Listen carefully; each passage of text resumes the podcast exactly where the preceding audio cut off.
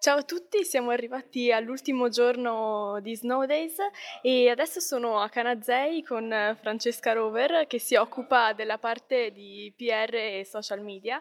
Francesca, com'è andata questa edizione fino adesso? Direi che dal mio punto di vista questa edizione è stata grandiosa, numero record di partecipanti e, e tanto tanto tanto divertimento. Eh, sono abbastanza sicura di parlare a nome di tutto lo staff dicendo che è un orgoglio vedere il risultato di questi Snowdays E, e vedere appunto il lavoro di mesi e mesi realizzato. Ma io vedo che sei completamente piena di colori, cos'è successo?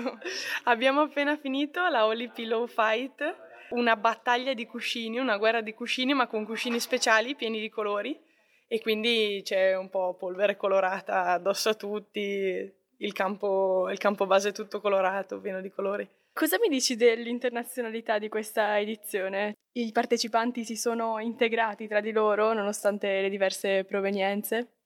Direi sicuramente di sì, perché oltre all'occasione di incontro che c'è alle feste, direi che anche o comunque tutte le attività cercano sempre di unire partecipanti da diverse scuole, che siano tedesche, appunto spagnole o che siano italiane, e soprattutto anche nelle attività di tipo spirit, ovvero le attività che sono incentrate a, a motivare e gasare i partecipanti e renderli carichi durante l'evento, c'è molta interazione, perché ovviamente ci sono dei giochi divertenti da fare in cui appunto apposta abbiamo voluto chiedere ai partecipanti per esempio di interagire con una persona a caso del gruppo, e essendo gruppi misti quindi c'è molta interazione. Per esempio ho visto online che eh, ogni università mandava un suo video di presentazione, no? Esatto, eh, abbiamo chiesto a ogni università partecipante di mandare un vi- uno spirit video eh, nel quale appunto l'università e i partecipanti di Snowdays mostrassero tutto il loro spirito